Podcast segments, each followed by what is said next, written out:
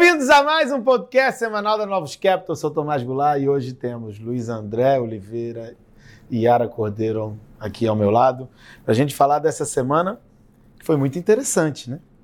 Semana que você continuou com os debates com relação ao teto de dívida, no caso dos Estados Unidos.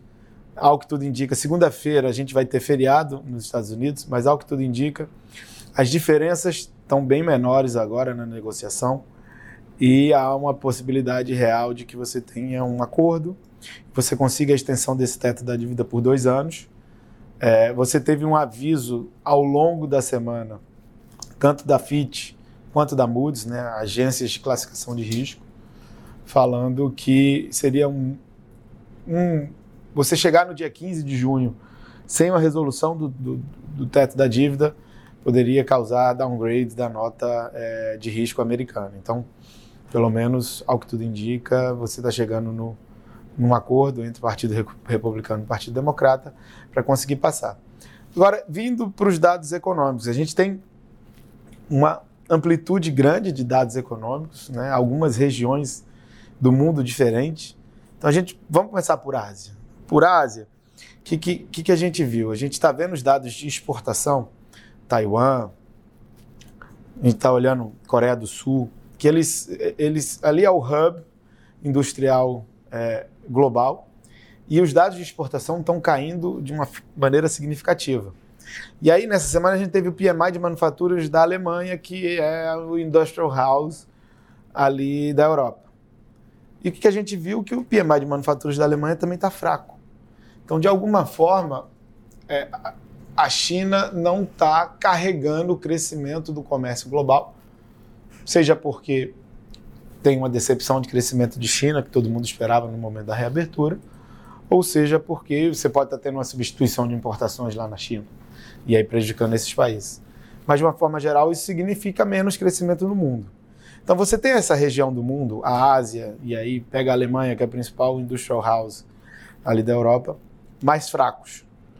Por outro lado, quando a gente vai olhar para os Estados Unidos, o que, que a gente está vendo? A gente está vendo o durable goods foi super forte. Se você não vê o mercado de trabalho desacelerando, você olha para as métricas de inflação, elas seguem muito firmes. Você olha para os PMI de serviços aí, não só é nos Estados Unidos, mas também na Europa. Os PMI de serviços ainda muito fortes, de alguma forma significando que as pessoas ainda estão com potencial de consumo. E isso, juntamente com o fato da inflação ainda se manter num patamar elevado, é, hoje a gente teve dado do PC, mostrou né, ainda patamar rodando mais ou menos a 5% anualizado no, no core inflation, isso daí é, sinaliza de que a desaceleração que você espera na economia não está acontecendo. Lembrando que a gente teve a ata do Fed, da última reunião do FONC, nessa semana, e aí ficou claro é, por parte dos membros do FONC que a expectativa deles é que ao final do ano você tenha uma mild recession né, na economia americana, uma recessão leve.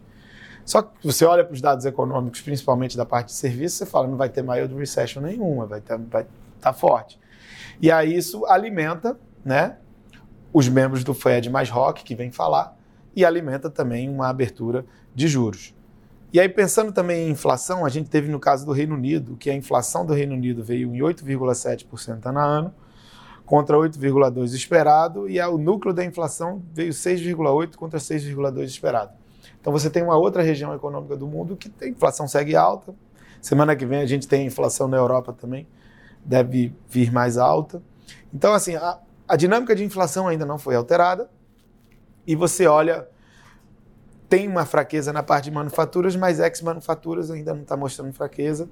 E aí fica um cenário complicado para o Fed, né? Porque ele parou na perspectiva de que o crédito restringisse a atividade e fizesse parte do trabalho dele, mas o crédito parece que não está restringindo a atividade, e aí eles vão ter que voltar a subir ou não. Então a discussão toda é essa, né? E aí você gera toda essa reprecificação, né, Luiz André, da é, parte dos juros. Acho que é isso. É... Acho que o medo de recessão fica um pouco afastado nesse curto prazo, com o número de atividade. A inflação ainda não parece que foi de toda vencida e o mercado de juros reprecificou esse cenário. Né? Na Inglaterra, que teve esse, essa inflação que surpreendeu para cima, chegou a abrir 50 vezes o juro dois anos. Nos Estados Unidos abriu entre 20 e 30 vezes a curva de 1 a 3 anos. É, é, no rastro desse, desse preocupação com inflação e atividade ainda resiliente. É, o destaque na bolsa foi o Nasdaq. É, a gente teve a Nvidia, que é uma empresa, uma das maiores empresas de tecnologia e do Nasdaq, da bolsa americana.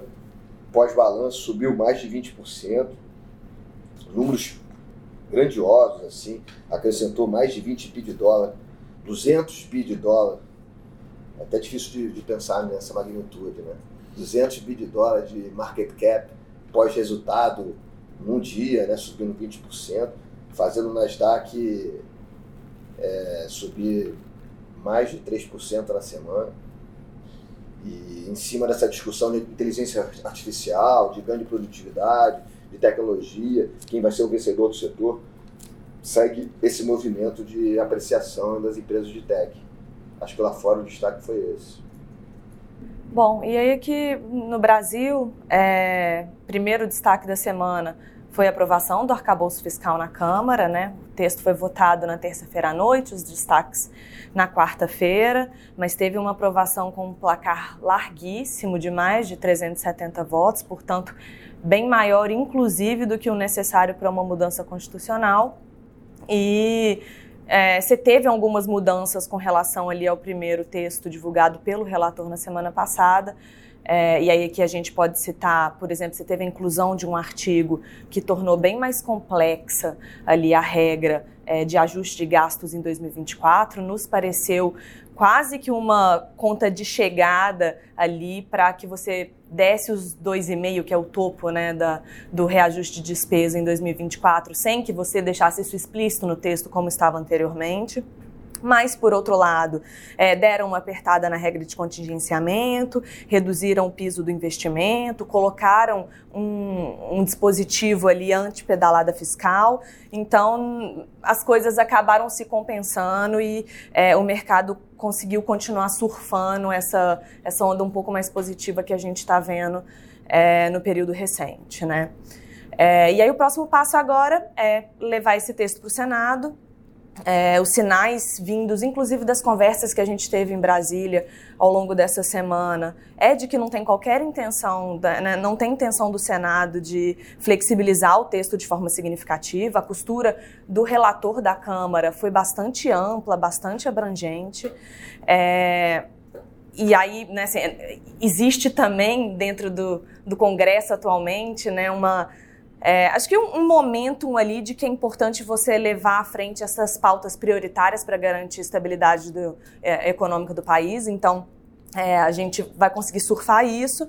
É, os riscos parecem residir ali principalmente em retirar do, né, do, do, do limite do teto o Fundeb e ou o Fundo Constitucional do DF. É, mas mesmo isso, acho que vai muito provavelmente depender do posicionamento do próprio governo, da base do governo. E ainda que essa seja uma mudança ruim, não é nada que desconfigure a regra ou que seja né, que devesse trazer um, um, um pessimismo grande. É, o mercado local precificou isso, que a Yara acabou de dizer. É, a curva de juro aí fechou por volta de 30 bases. É, o juro mais longo fechou 40 bases o juro curtinho fechou entre 15 e 20 vezes, é, com essa possibilidade do, do, início do ciclo de corte de juros estar, está está perto. A Bolsa também treinou isso, se, apesar do índice ter ficado zero, no zero a zero, você vê os setores ligados a, a juros, a, a consumo, é, andando bastante, os papéis reprecificando bem no mês, enquanto os setores ligados a commodities, principalmente a Vale, puxando para baixo, em cima da atividade, receio de atividade global mais fraco.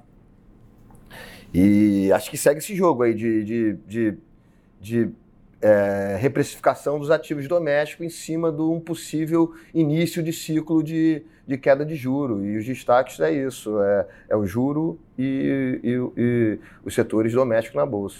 É, inclusive, nessa, nessa toada aí de perspectiva de início de ciclo e tal, né, acho que um outro evento super importante que a gente teve essa semana foi a divulgação do IPCA na quinta-feira. É, trouxe uma composição melhor ali, recuo nos núcleos é, ligados a serviços, mas principalmente recuo nos industriais. Teve também uma queda de difusão ali ex-alimentos, enfim, uma cara toda mais positiva.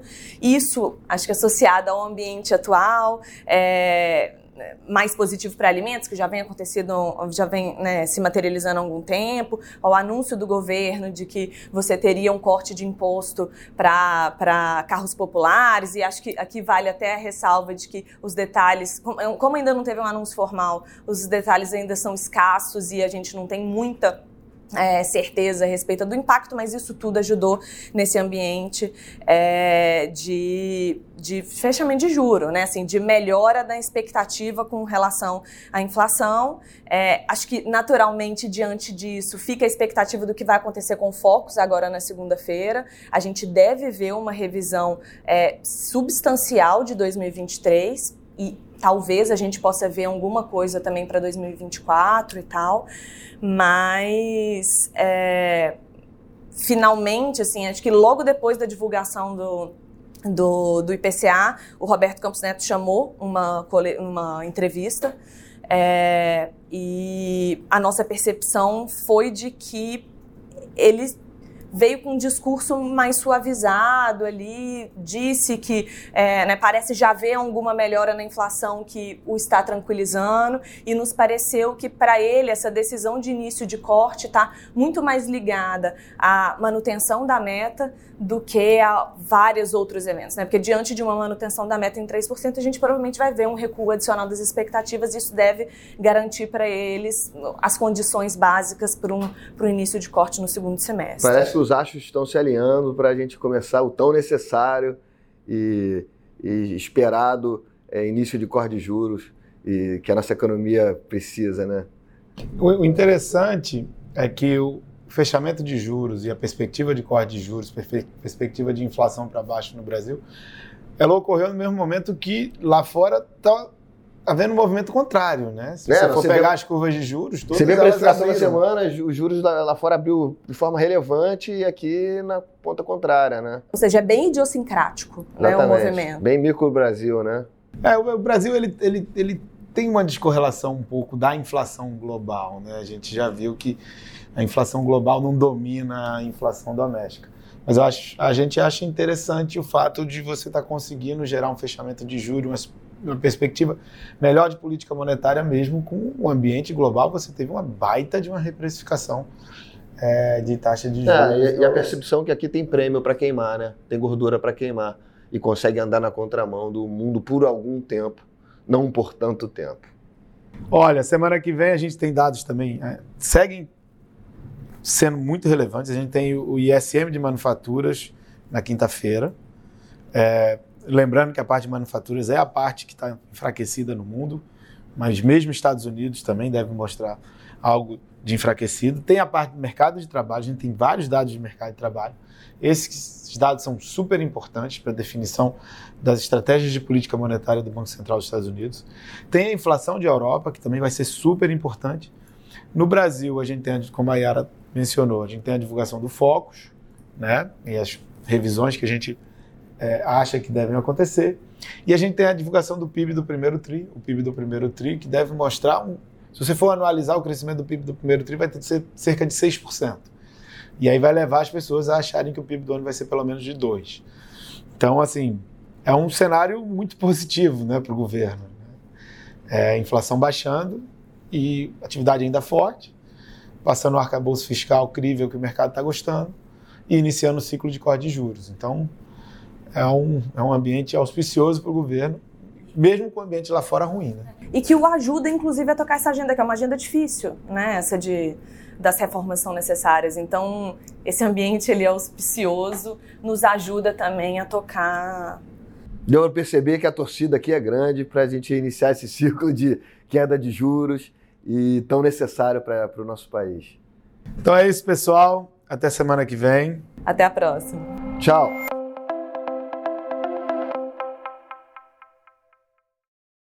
Novos Capital Gestora de Recursos Limitada não comercializa nem distribui cotas de fundos de investimento ou qualquer outro ativo financeiro.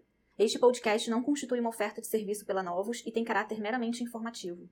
A Novos utiliza informações de fontes que acredita serem confiáveis, mas não se responsabiliza pela exatidão de quaisquer das informações assim obtidas e utilizadas neste podcast, as quais não foram independentemente verificadas. Estas informações podem estar desatualizadas ou sujeitas a opiniões divergentes. Este conteúdo não constitui uma opinião ou recomendação, legal ou de qualquer outra natureza, por parte da Novos, e não leva em consideração a situação particular de qualquer pessoa. A utilização das informações aqui contidas se dará exclusivamente por conta e risco de seu usuário. Antes de tomar qualquer decisão acerca de seus investimentos, a Novos recomenda ao interessado que consulte seu próprio consultor legal.